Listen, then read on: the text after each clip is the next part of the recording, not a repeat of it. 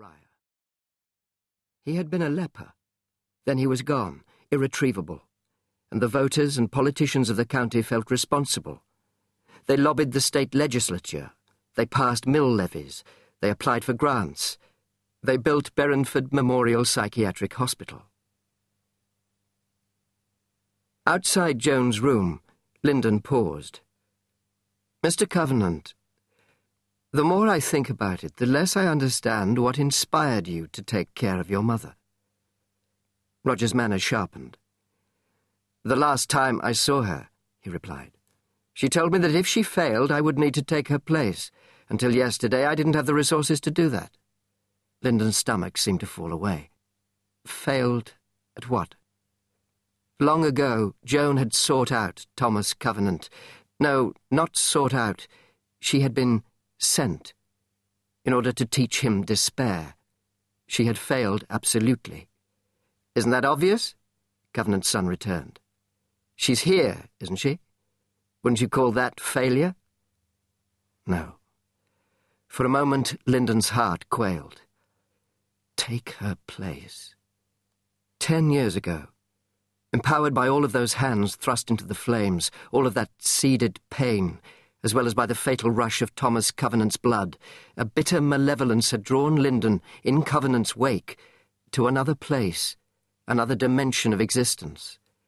With Covenant, she had been summoned to a realm known as the Land, where she had been immersed in evil until she was altered almost beyond recognition.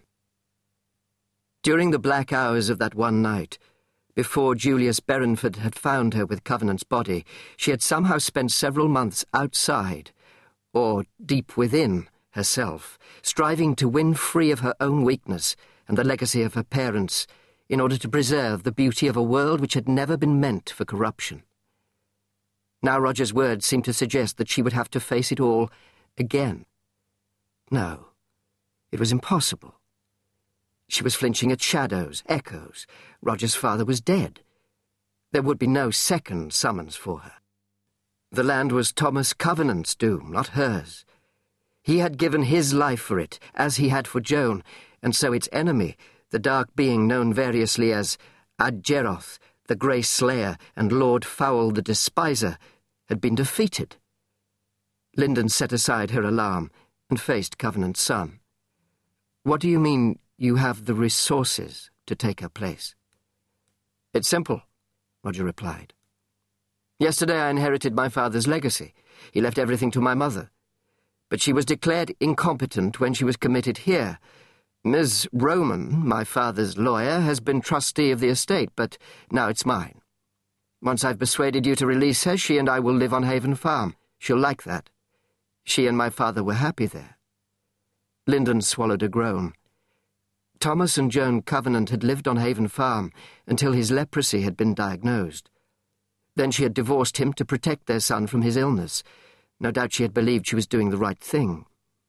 Nevertheless, her awareness that she had broken her vows when her husband had needed her most had given the despiser a foothold in her soul. Her shame was fertile soil for the seeds of despair and madness. And when she had been deprived of every conscious impulse except the desire to taste her ex-husband's blood, Covenant had cared for her on Haven Farm. The idea that Joan would like living there again nearly brought tears to Linden's eyes. That isn't what I meant, she insisted thickly. You said she told you to take her place if she failed. Did I?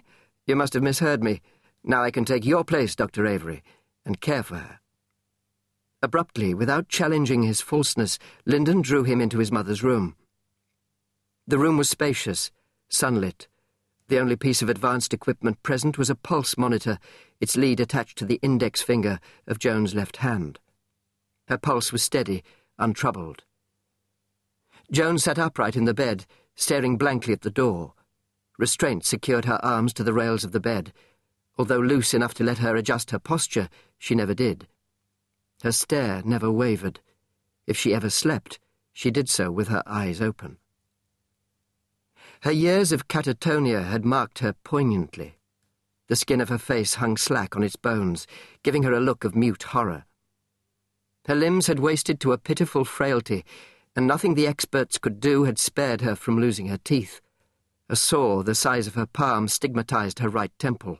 A long series of blows had given her a deep bruise, which had eventually begun to ooze blood as the skin cracked.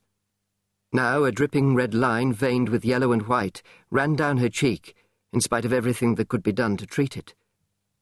When the bruise had first begun to bleed, Linden had covered it with a bandage, but that had made Joan frantic.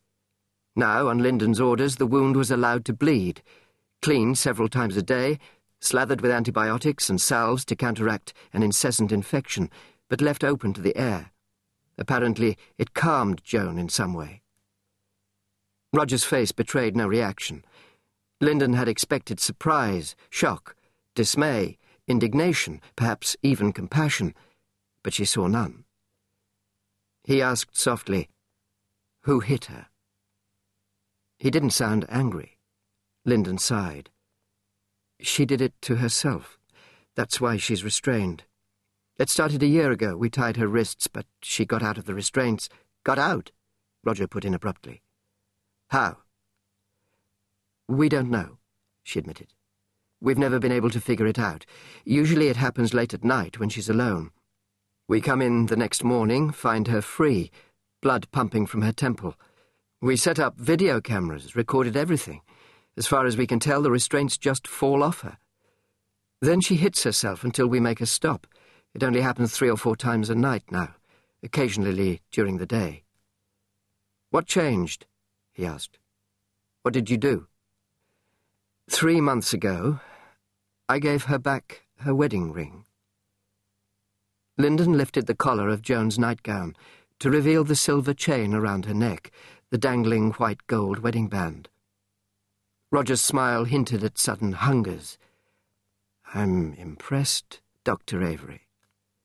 How did you figure it out? Linden shrugged. For the last two weeks before your father was killed, he took care of Joan. She had already lost her mind, but she was much worse than this, practically rabid. The only thing that calmed her was the taste of your father's blood. He would let her scratch him until she drew blood, Sucking it off his skin would bring her back to herself, for a little while. Now she hits herself, Mr. Covenant. She needs to hurt herself, I don't know why. As punishment? For her role in her ex-husband's murder. It certainly looks like she's punishing herself. And she won't tolerate a bandage. Her own bleeding seems to comfort her, like a kind of restitution. And if restitution calmed her, I wanted her to have more of it. Her ring the symbol of her marriage, was the only thing I had. And Joan had lapsed into her comparatively pliant trance as soon as the ring of white gold had touched her skin. Roger nodded. You did well, but you've done all you can. She won't get any better than this unless I help her. There are things you don't know about this situation. They can't be conveyed in words. The knowledge has to be earned, and you haven't earned it not the way I have. Let me show you. His hands trembled as he undid the restraint on Joan's right wrist. Linden expected her to strike herself, but she stared past Roger vacantly. Roger lifted his palms to Joan's cheeks, cupped them against her slack flesh. He seemed to quiver with eagerness. Unsteadily, he turned her head until he could gaze straight into the absence of her eyes. Mother. His voice shook. It's me. Roger. Linden bit down on her lip. All the air in the room seemed to concentrate around the bed, too thick to breathe. In the bonfire, where Joan's captors had destroyed their right hands, she had seen eyes, like fangs, look out hungrily at Covenant's impending murder. At the time she had believed they held malice, but now she thought the emotion might have been despair, an emptiness which could not be filled. Mother. Joan blinked. With an effort, her eyes came into focus on her son. Roger? Her disused voice crawled like a wounded thing between her lips. Is it you? Of course it's me. You can see that.